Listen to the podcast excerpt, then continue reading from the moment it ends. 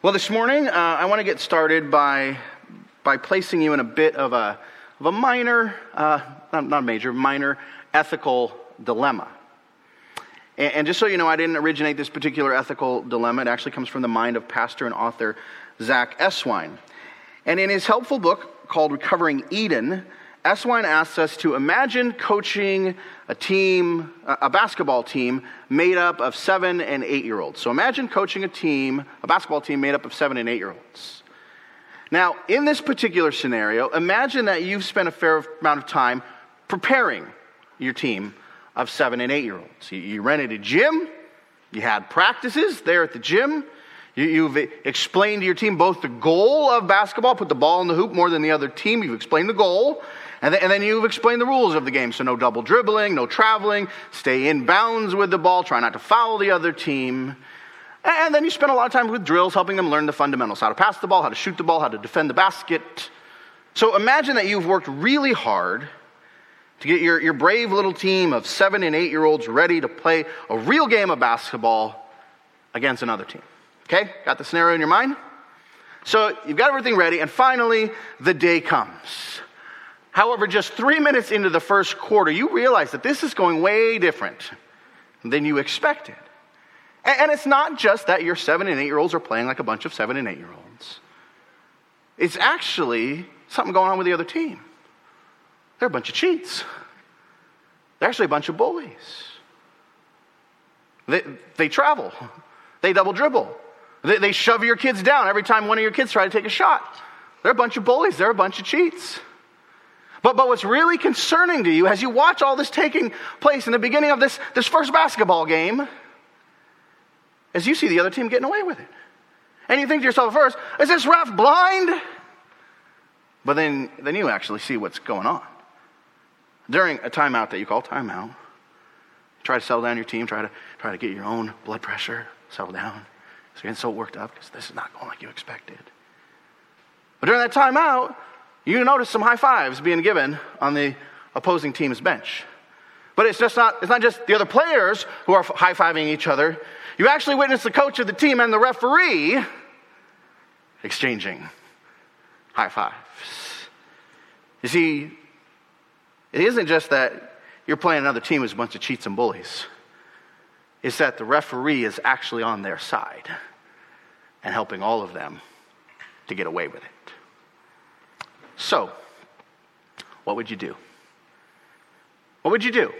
What would you do in that situation? You've had all these practices with these kids, you, have taught them how to properly play the game, and when they showed up at the gym that day, they were all really excited, but now everything's going south. And, and you seem to be in an unwinnable situation. The deck is stacked against you. So, what would you do? What would you tell your kids? What would you tell your team of seven and eight year olds? Would you tell them, hey, if they're going to cheat, you cheat right back? Foul hard and foul often. You know, we're going to fight fire with fire.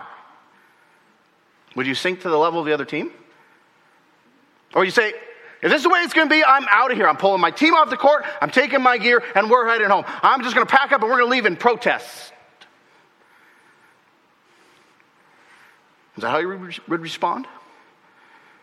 How would you respond if the rules, the good and right rules, just weren't working?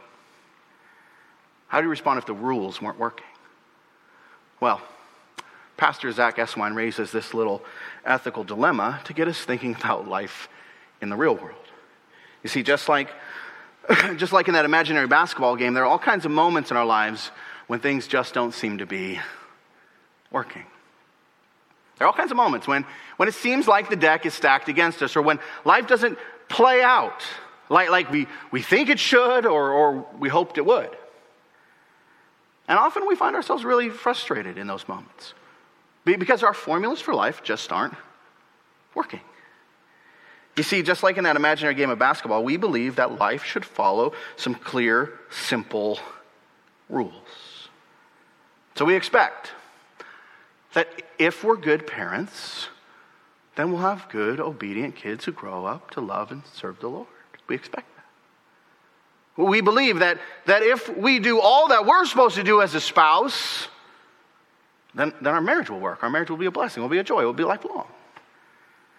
We think that if we're, we're diligent and hardworking employees, then we'll succeed in our job. If we faithfully save and invest our money, then we'll enjoy a great retirement. If we just vote in the right politicians, then we'll always possess the freedoms laid out in our Constitution.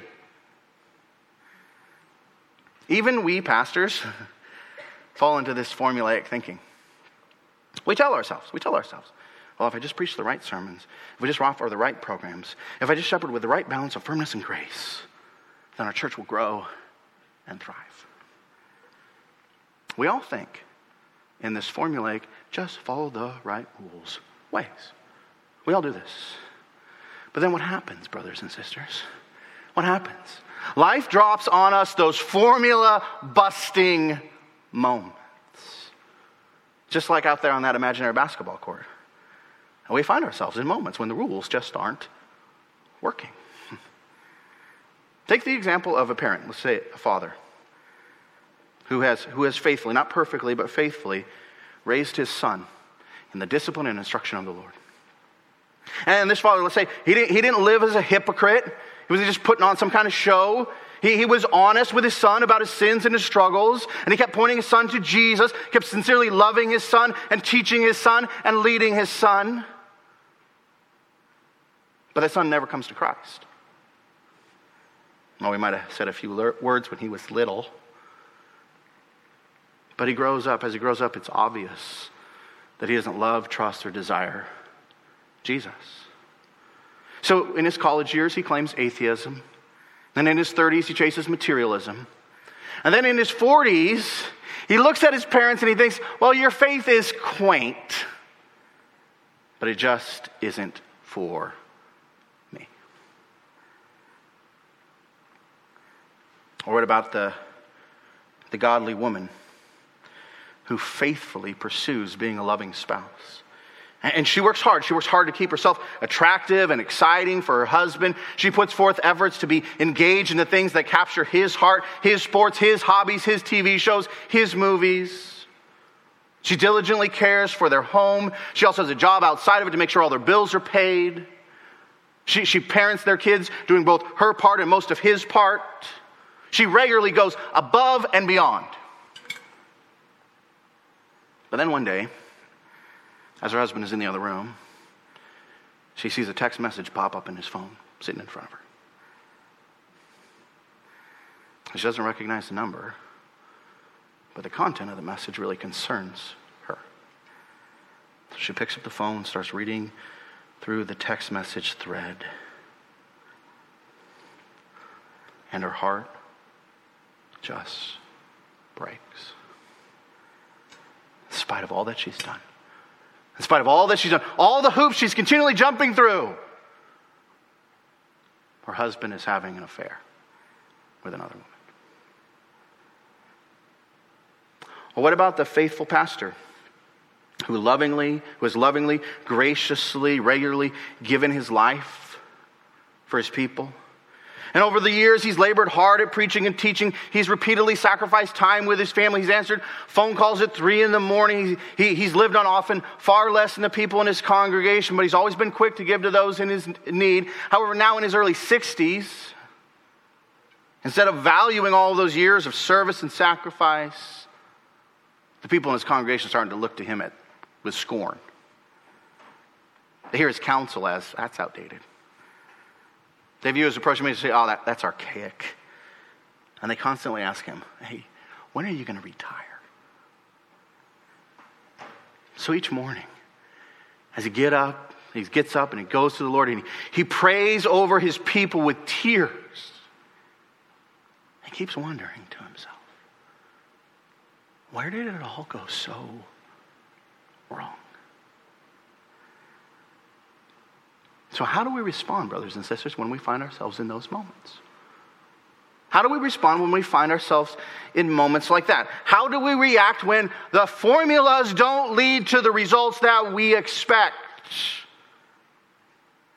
What is our answer for when the rules just don't seem to work? Do we get frustrated? Do we get angry? Do we want to rebel? You know, he's going to have an affair. Well, guess what? I will too. Or if that church doesn't love me anymore, then I'm, I'm out of here.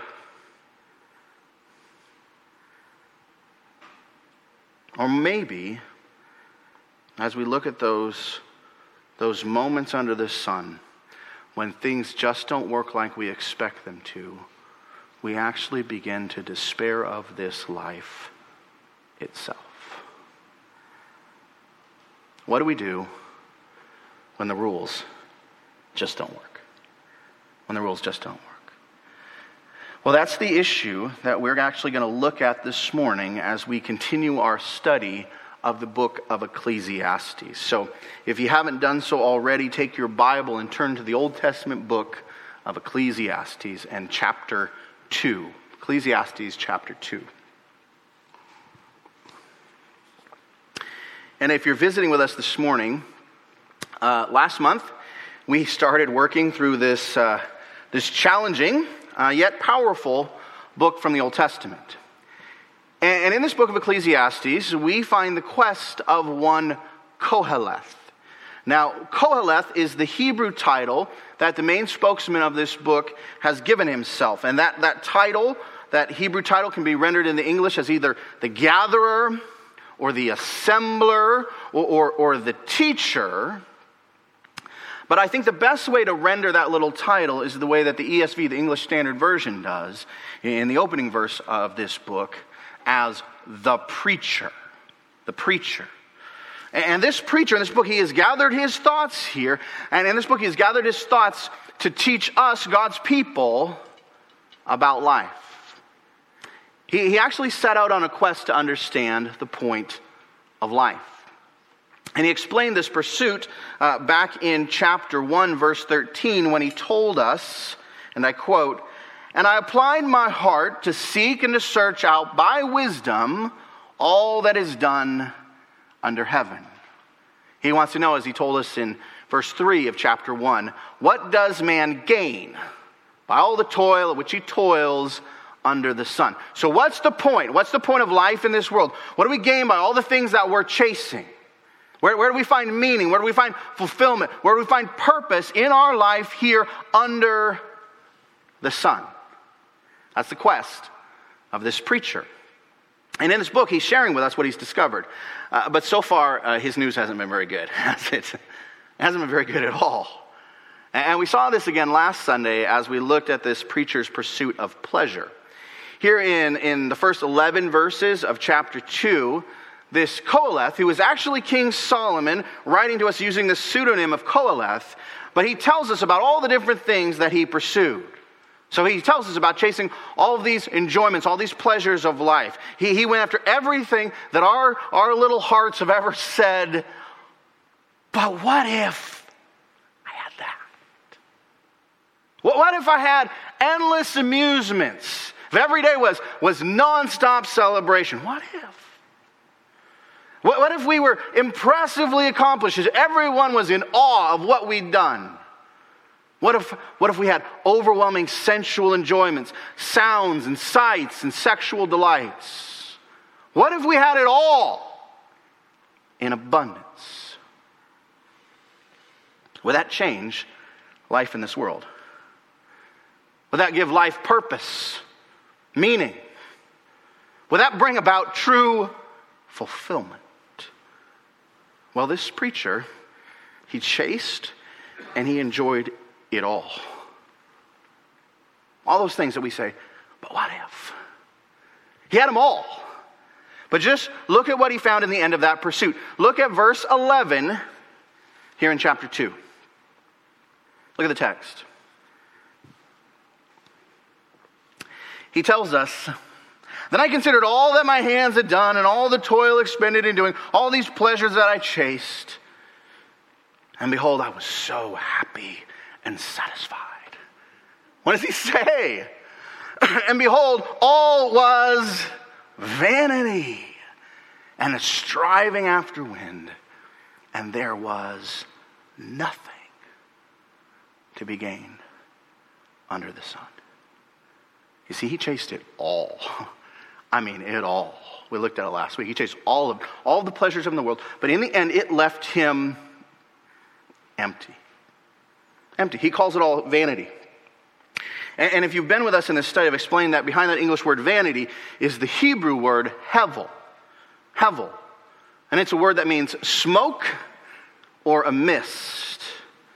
And so this preacher is telling us that chasing all that stuff was like chasing smoke. It was empty, it was fleeting, it was quickly gone. It's just like trying to grab a handful of smoke and putting it in your pocket. In the end, Solomon didn't find any substance in it. It was there, but no substance. And so, as we're, we're going to see this morning, he decided then to turn again and look at wisdom. Now, he's already told us in this book, back in chapter 1, verse 17, that I applied my heart to know wisdom and to know madness and folly. But he repeats that idea here in chapter 2, verse 12, when he tells us, look at the text, chapter 2, verse 12. So I turned to consider wisdom and madness and folly. Now, here, what this preacher is going to do he's going to do a little comparison contrast. He's going to contrast wisdom with, with what he calls madness and folly. So he's comparing two different approaches to life. So he's going to contrast living by wisdom or, or living with a skill for life. And you notice we've already talked about this in our study of Proverbs and the study of Ecclesiastes that biblical wisdom is living with a skill for life. It's the skill to navigate life according to the, the holy fear of the Lord.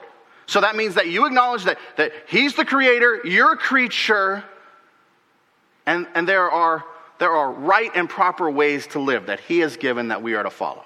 Okay? Navigating life that way. In other words, put it this way it's not just living any old way you want. It's not just living any old way you want. Instead, it's living life as one who is before God. So, living life as one who, who desires to do what is right and good and please the Lord. It's trying to live life by the rules. By the rules. And so, so Solomon is going to contrast that wisdom we're taking the opposite approach, living by what he calls madness and folly. And that's just another way, madness and folly is just another way of saying living by your own desires, which is a lot of what he just did in verses 1 to 11. Okay? So, so here this preacher is going, he's going to compare and contrast these two separate ends of the spectrum and, and see what he learns. Which one is better?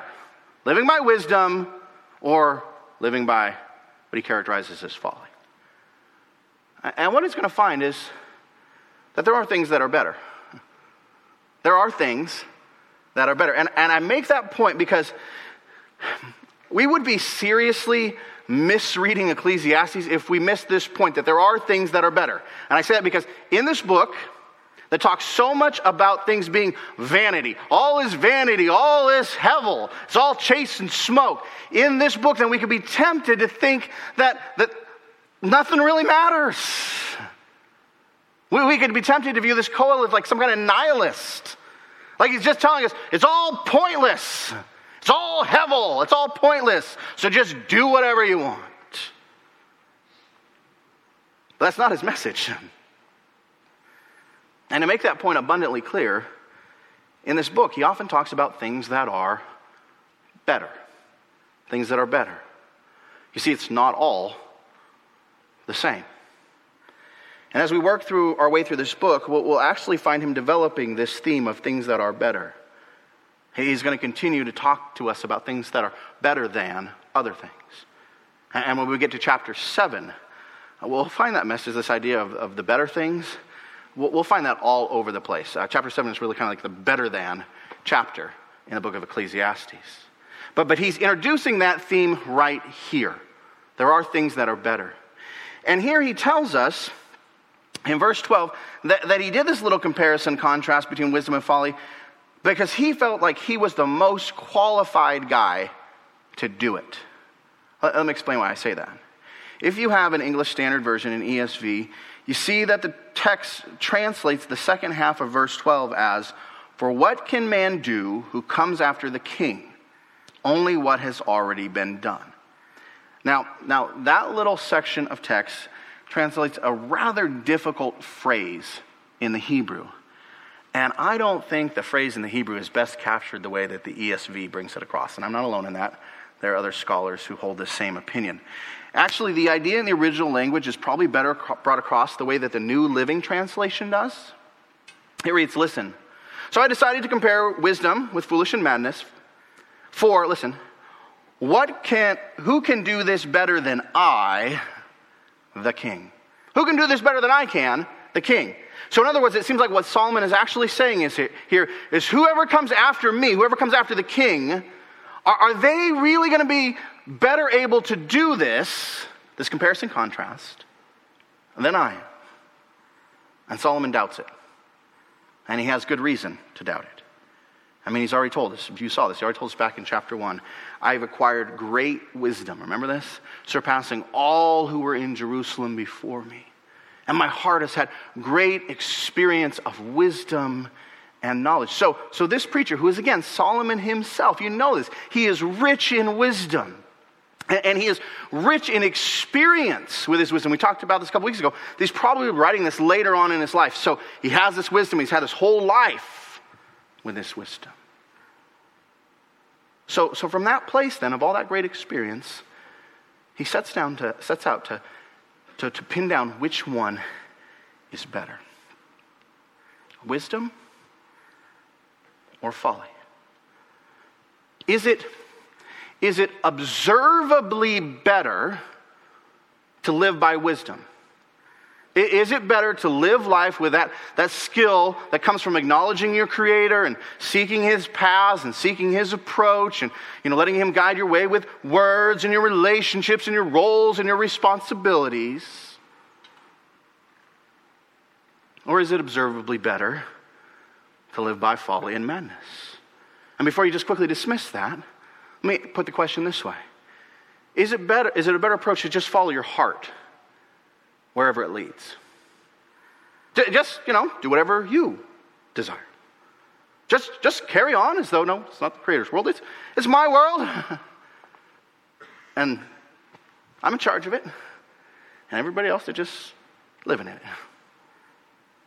Is that the best approach?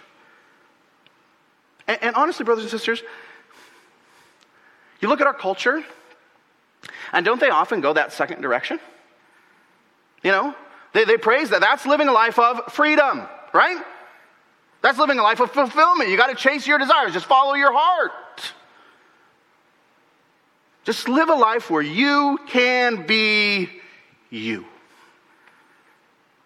Our culture lifts that up, but the Bible actually calls that folly. And here, this preacher tells us, based on his knowledge and experience, as he looks at the situation, one is definitely better than the other. Look at what he says starting in verse 13. Then I saw, so it's observable. Then I saw that there is more, what? Gain in wisdom than in folly. As there is more gain in light than in darkness. The wise person has eyes in his head, but the fool walks in darkness. So he tells us here that as he turned to consider this comparison contrast between wisdom and folly, he observed, he saw that one is clearly better than the other. It, it was observable. And, and notice that he says there is more gain in one over the other. Now, unfortunately, uh, most of the major English translations, they veil this point a little bit. And what I mean, they, they don't clearly bring it across. And I say that because very few of them, unlike the ESV here, actually use the word gain in their translations. But the preacher here is actually using the exact same term that he used back in chapter 1, verse 3, when he asked the question, What does man gain? Same term used here in this text. So here we're finally seeing some gain. We're finally seeing some gain. This preacher is telling us that one of these has more substance, more value, more purpose and meaning than the other. And the difference is so clear, he sees it so clearly, it's so profound, that he says it's like light and darkness. It's like light and darkness. You see, just like you'd much rather try to navigate and walk around with the lights on, you know, so you can see where you're going, you avoid bumping anything, don't smash your toes. That's the way it is with wisdom versus folly. Wisdom is like walking around with the lights on and being able to see. But folly, just living by your own whims and desires, it, it, it's like running with your eyes shut. And I don't have to tell you, you don't have to experience it, but you already know this. That's not going to go very well for you, is it? Just take off running with your eyes shut. and, and you, you know this. We witnessed this truth time and time again this last summer as we did our study of the book of Proverbs. Remember that? We talked about walking the way of wisdom with Jesus. And we explained that God has given us His wisdom for life in order to help us navigate life. And His wisdom helps us to have a better approach to life. Remember this, it helps us with our words, right? Helps us with our words. Remember this last summer, we looked at things like Proverbs 17 27, which tells us whoever restrains his words, so just say the first thing that comes into his mind, whoever restrains his words has knowledge. And he who has a cool spirit, who keeps control of himself, is a man of understanding. But we also saw the flip side of that in texts like Proverbs 19:5, which warns us a false witness will not go unpunished, and he who breathes out lies will not escape. So there is a, right way and a wrong way to use our words. There, there are helpful rules for what we do with these tongues of ours. And those who avoid those rules will find their lives marked by trouble. There is a better way. And we also saw that the same thing holds true for our relationships with one another. Last summer, we talked about being wise spouses who, who delight in the gift of one another. Remember, Proverbs 18 22 tells us that he who finds a wife, men, what does it say? Finds a good thing. Okay, all of you guys should have been like right out on that one. I was, that was low hanging fruit. You could have got points. Whoever finds a wife finds a good thing and obtains favor from the Lord. We also talked about being wise parents who adorn their children with the gift of biblical wisdom. We saw that the book of Proverbs itself opens by telling us that parental wisdom should be for our kids like, uh, like a graceful garland about their head and pendants about their necks. We also looked at being good leaders who embrace justice and righteousness and mercy because we are guided by biblical wisdom. Remember, woman wisdom actually told us that by me, by biblical wisdom, kings reign and rulers decree what is just. So, so God calls us, He calls us to embrace and actually gives us this wisdom. And He gives it to us for our lives. So praise God. We don't have to guess, right? We don't have to guess about God's design for being a spouse or a lover of our spouse or a parent or a leader of others. God has freely given us the blessing of wisdom. He has laid out for us the way that life is supposed to be lived. He has laid out for us the rules for the right approach to life, the best approach to life. And that approach is better. It's better. Playing by the rules is so much better. That's what this preacher saw. That's what he saw. But then he tells us he kept looking. He kept looking. And the more that he looked, the more he noticed something disturbing. Here in verse 14, he tells us what he found disturbing. Look at the text. verse 14. He says, The wise person has eyes in his head, but the fool walks in darkness, so one is clearly better, right? That's what he's saying. And yet I perceived, he kept looking, that what? That the same event happens to all of them. So what he saw as he kept looking was that both the wise and the fool experienced some of the exact same events. So, so even though one is playing by all the right and good rules, and one clearly isn't, the same things can happen to both of them. But what kind of event does he have in mind? what has this preacher observed? Well, to put it simply, he's observed the reality of living in a fallen world. He's observed the reality of living in a fallen world. And he's going to show us repeatedly that, that in this fallen world, the results of the fall, they're experienced by all of us, with no discernible rhyme or reason for who gets what. It's experienced by all of us with no discernible re- rhyme or reason for who gets what. In chapter 9, listen to this. He's going to put it this way. Chapter, this is chapter 9, verse 11. Again, I saw that under the sun the race is not to the swift, nor the battle to the strong, nor bread to the wise, nor riches to the intelligent, nor favor to those with knowledge, but time and chance happen to them all. And that's just another way of saying that we all live in a fallen world, and as fallenness affects all of us with no rhyme or reason for who gets what. No one is immune. No one is immune. Even those who are very wise. No one is immune.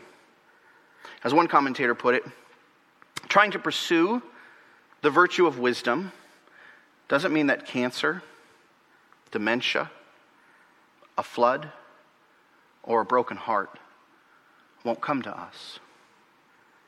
Tornadoes don't choose to hit only the bad houses in the region.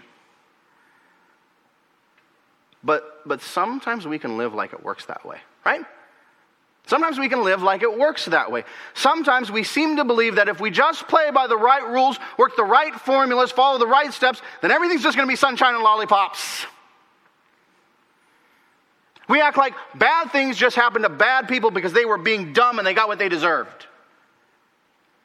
And so if we just keep our noses clean, if we just stay out of trouble, then, then we'll somehow find immunity, the reality of life under the sun. But there is, there is no immunity. There is no immunity. Aren't you glad you came this morning? that's what this preacher is telling us. That's what he says he perceived. That's, that's what he experienced. And, experience that the calamities of life can hit any of us at any moment. You know this. You don't have to be doing something foolish to get in a car accident. You don't have to be smoking three packs a day to get cancer. You don't have to be playing fast and loose with your investments to end up destitute in your old age. And you don't believe that? Just ask our, our brothers and sisters, our friends living in Nicaragua, who lost all of their Social Security. I mean, this happened across the country. All of their Social Security just because their government decided to take it and use it for their own lavish lifestyle. You see, calamities can strike any one of us at any moment. And all of us, we also have to deal with the sins of others, right? We have to deal with the sins of others. Whether it's that, that faithful wife whose husband leaves her, or a faithful pastor who is rejected by a calloused congregation, or a loving father who watches his son repeatedly hear and then reject the gospel of Jesus Christ. And you know this. You see those things. It just breaks our hearts, doesn't it? It just breaks our hearts. And we would like to, but we can't find any immunity from any of them. Even though we faithfully pursue God's wisdom. As one author put it, the wise cannot bribe God for immunity under the sun. Even the very wise can scrape their knees or need a dentist or listen, be sentenced to death unjustly upon a cross. I mean, in order to realize this preacher's point, we can just look at the life of Jesus, right? Who exercised more wisdom than he did? Who exercised more wisdom than Jesus? Who, who was more faithful to the rules and the ways of God than him? You know the answer? No one. No one. But yet he too, just like everyone else, suffered the reality of the fall. He suffered under sin, and he suffered the pinnacle of the reality of the fall death. Death. And that's, that's the pinnacle death of the, of the same events, the same reality that Qoheleth, this Qoheleth witnesses. Look at what he tells us here in the text down in verse 16. Look at what he says. He says, For, the, for of the wise, as of the fool, there's no enduring remembrance. Seeing that in the days to come all will have been long forgotten. How the wise, what does it say? How the wise dies, just like the fool. Here, here this preacher beholds the great equalizer death. Death.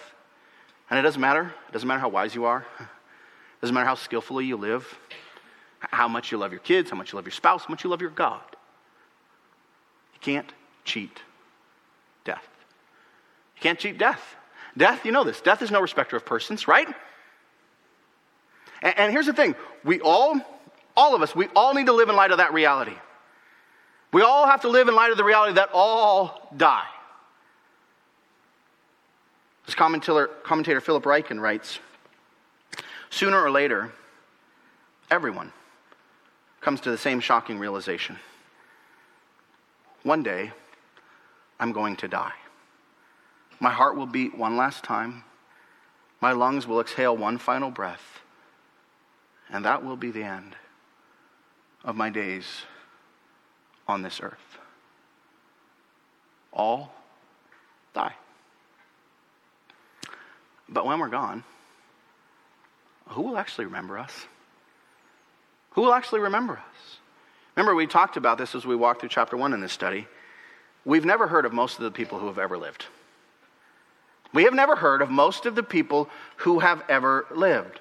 And, Solomon repeats that same idea from chapter 1. He repeats it here in verse 16 when he writes, Look at the text.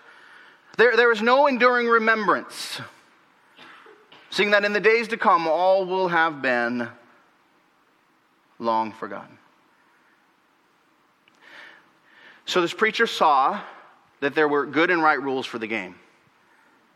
But then the more that he looked, the more that he realized just because you play the game by the rules doesn't mean you always win.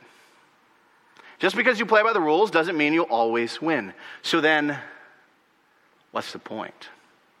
What's the point? If the rules don't always work, then what's the point? Why play by the rules? Well, well that, look at the text. That's actually the question that this preacher found himself asking. Look at verse 15. Look at his frustrated heart.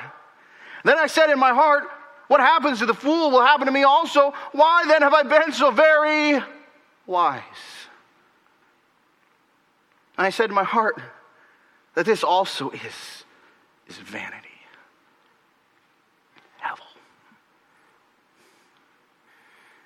As you read this part of the text, can you feel his frustration? Can you feel his frustration? Or maybe a better way to, to ask this is Have you ever felt frustration like that? You ever felt frustration like that? Have you ever had one of those moments? You come to the end of one of those moments when, when, you're just trying everything that you can think of, everything you can do to make something work, but it's just not happening. And maybe it's a career. Maybe it's a relationship. Maybe it's a relationship with a spouse or a child, or it's a, it's a broken friendship you're trying to restore. And you are doing everything. You're doing everything that you can think of. And you are praying and you are studying the scriptures for wisdom and, and you're practicing more forgiveness and showing more grace and more patience than you ever have in your life. But none of it seems to be getting anywhere. Heaven seems silent. And the situation seems completely unmoved. And your heart, it just starts sinking. And you say to yourself, What's the point? What's the point? Why keep trying in this marriage? Things are never going to change. Why keep working hard at this job? This boss is just against me, anyways. Why, why, keep forgiving? Why keep serving? Why keep sharing Christ? No one seems to notice at all. It doesn't seem to be working at all. Ever been there? And sometimes, in those places of frustration, our frustrated hearts can become frighteningly despairing frighteningly despairing. Here in verse 17, we find possibly uh, the most shocking verse in this entire book. Just look at it. Verse 17. The preacher tells us, So I hated life. I hated life, he says, because what is done under the sun was grievous to me. For all is vanity and a striving after wind. I hated life.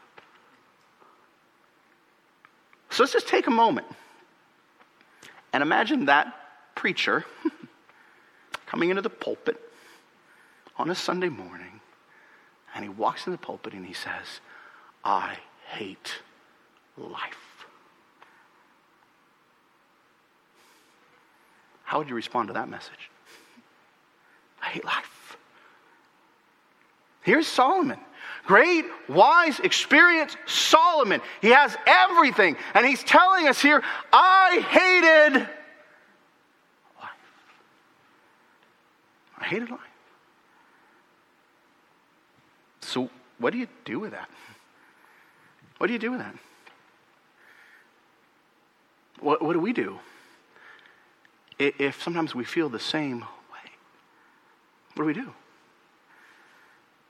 If the rules don't work, if the deck is stacked against us, if our formulas won't give us the life that we want, and the family that we want, and the marriage that we want, and the job that we want, and the church that we want, and the country that we want, then why keep playing the game?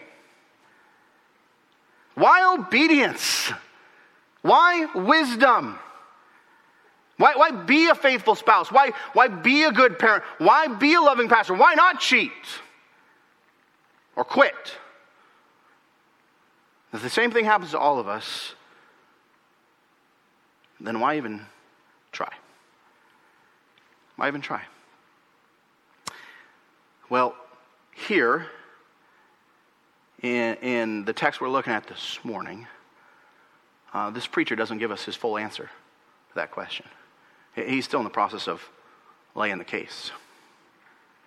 But that doesn't mean, in answer, his answer, God's answer, the right answer isn't coming. Uh, he's not going to leave us hanging when it comes to, to understanding the why. But in order to begin to unpack where this preacher is ultimately going, his ultimate answer, uh, let's take a moment and let's go back to our basketball game. Let's go back to our basketball game. Again, opening illustration, how would you respond if you're, if you're coaching this team of seven and eight year olds and they're, you're in an unwinnable situation, you're playing a bunch of cheats and bullies, and the ref is actually on the other side? How would you respond? How would you respond? Well, here's the thing how you respond actually depends on what you're aiming at, at the fir- in the first place. Actually depends on what you're aiming at as that coach of those seven and eight year olds. You see, if you're simply there to win, then you'll either cheat right back or you'll leave the court and protest. If that's all that's driving your heart to win, then if you end up in an unwinnable situation, you will be frustrated and you'll try resorting to whatever you can think of. Cheat, bully, foul, doesn't matter. Whatever you can think of to try to win. But what if you're coaching those kids for a different reason? You say, well, Ryan, what other reason is there than winning? Just, just listen. What if you primarily wanted those kids to learn how to play basketball? What, what if you primarily wanted them to put on a display of how basketball is actually supposed to be played? What if that was your goal? To show basketball. Well, then, in spite of the efforts of the other team and the ref, your kids could still not double dribble, right? They could still not double dribble. They could still stay in bounds with the ball, try not to foul, make proper passes, take proper shots. They could still show basketball. However, if you leave or if you cheat right back, then nobody is actually going to see basketball. Actually, the way that the other team plays, their jacked up version of basketball, that's going to be the only thing that anybody sees. That's going to be the only game in town. And the same is true when it comes to life in this world. It all comes back to what you're aiming at. We can choose. We can choose to live by wisdom or to live by folly. And if you're simply here to make life work for you, to get the things that you actually want by trying to follow the rules, then when the rules don't work, guess what? You are going to end up frustrated. You are going to end up frustrated. You're going to end up asking, Why then have I been so very wise? You might even come to the point of hating life itself. But you'll definitely be thinking about bailing on the rules if you're only using those rules to try to make life work for you. But what if you had a different goal? What if you had a different goal? What if life wasn't just about making things work for you? What if life wasn't just about having the family that you want, the job that you want, the marriage that you want, the church that you want, the country that you want? What if you and I are here for something bigger than that? Well, in the very end of this book, Solomon is actually going to point our hearts to that something bigger. He's actually going to point us to what he calls the end of the matter. And here's what he tells us this is Ecclesiastes chapter 12 and verse 13. Listen. Ecclesiastes chapter 12 and verse 13. He tells us the end of the matter. All has been heard. Listen. Fear God and keep his commandments, for this is the whole duty of man. Fear God and keep his commandments. For this is the whole duty of man. You see, in the end of the book, the preacher is going to remind us that we are not here for us. We're actually here for the one who made us. We are here to fear God and keep his commandments. That is our, our duty. So we're, we're not here to simply make life work for us. Instead, we are here to display God's glory. To display his glory.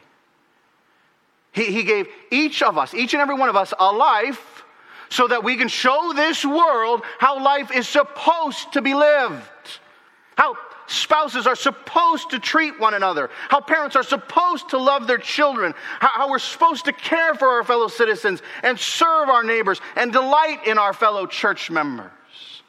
And even in this fallen world, we can still display the purpose for which He made us. We can still show this world this is what, quote unquote, real basketball looks like. But often, we find this intense frustration rising up in our hearts because we've forgotten why we're here. We've forgotten why we're here. We, we think we're here to win. we think we're here to win. We, we think that we're just here to have the life that we want, the marriage that we want, the family that we want, and the church that we want. So, so with that motivation, we then agree to try to work God's rules, but only in order to get what our hearts really are after, what our hearts really want. And then when those rules don't work, our frustrations reveal what we're really after. I'll put it for you this way our frustrations reveal the idols of our hearts. Our frustrations reveal the idol in our heart. Solomon wanted gain. He, he wanted purpose. He wanted control and meaning. And so he was trying to use that formula of wisdom to get it. And we all do the same thing. We all do the exact same thing. We want godly kids. We want a good marriage. We want a, a, thriving, healthy church. We want successful careers. We want a comfortable retirement. So we try to figure out the formula to get what we want. When we try to jump through the hoops in order to get what we want. And sometimes the hoops are right and good. They're things like wisdom and serving God and obeying His commandments. But we hope that if we do that, then we'll get what, whatever we're really after the idols of our heart, the kids, the spouses, the respect, the comfort, the life that we really want. But Ecclesiastes is showing us here guess what? It doesn't work that way. It doesn't work that way. And it doesn't work that way. Please hear me on this. It doesn't work that way because God is not in the business of fueling your idolatrous heart. Instead, He's in the business of breaking our hearts and making them new. Amen? In the business of breaking our hearts and making them new. And, and all this, this frustrating scenarios of life, they're just one of the tools that He uses to do that very thing. They bring us to the end of us, sometimes even to the point of, of hating life itself, so that we can stop trying to make it all work and begin to understand why we're really here. And praise God as He brings us to the end of us. In His grace, He then leads us to His Son, Jesus Christ. And he shows us. He shows us in his son. He shows us beauty in what looked like tragedy. He shows us power in what looked like weakness and failure. He shows us victory and sacrifice and his glory on display in a life that was scorned and rejected and tossed aside by this fallen world. And here's the thing it's in seeing and beholding and embracing and savoring the life of Jesus that we actually begin to recover why we're here. Through faith in Jesus Christ, his life, his death, and his resurrection, we are then set free from our idolatrous hearts and enabled to live for the glory of God as we were made to live for the glory of our God. We're enabled to show this world life as it should be, joyfully lived in freedom for His glory. You see, here's the thing in this life, there's only really one rule. Ready? Only one. And that's that we are here to live for Him. We are here to live for our God, glorifying and obeying the one who created us and who redeems us. And that only happens as we turn, we turn away from all our hope in us, and we turn and embrace his son. Everything else. And, and Solomon is going to tell us this time and time again, and I'm going to say it time and time again, but I'm praying your hearts get it. My heart gets it. Everything else, everything else will leave our hearts frustrated and despairing. We are here for His glory. And so we turn and we embrace Jesus Christ. Jesus Christ.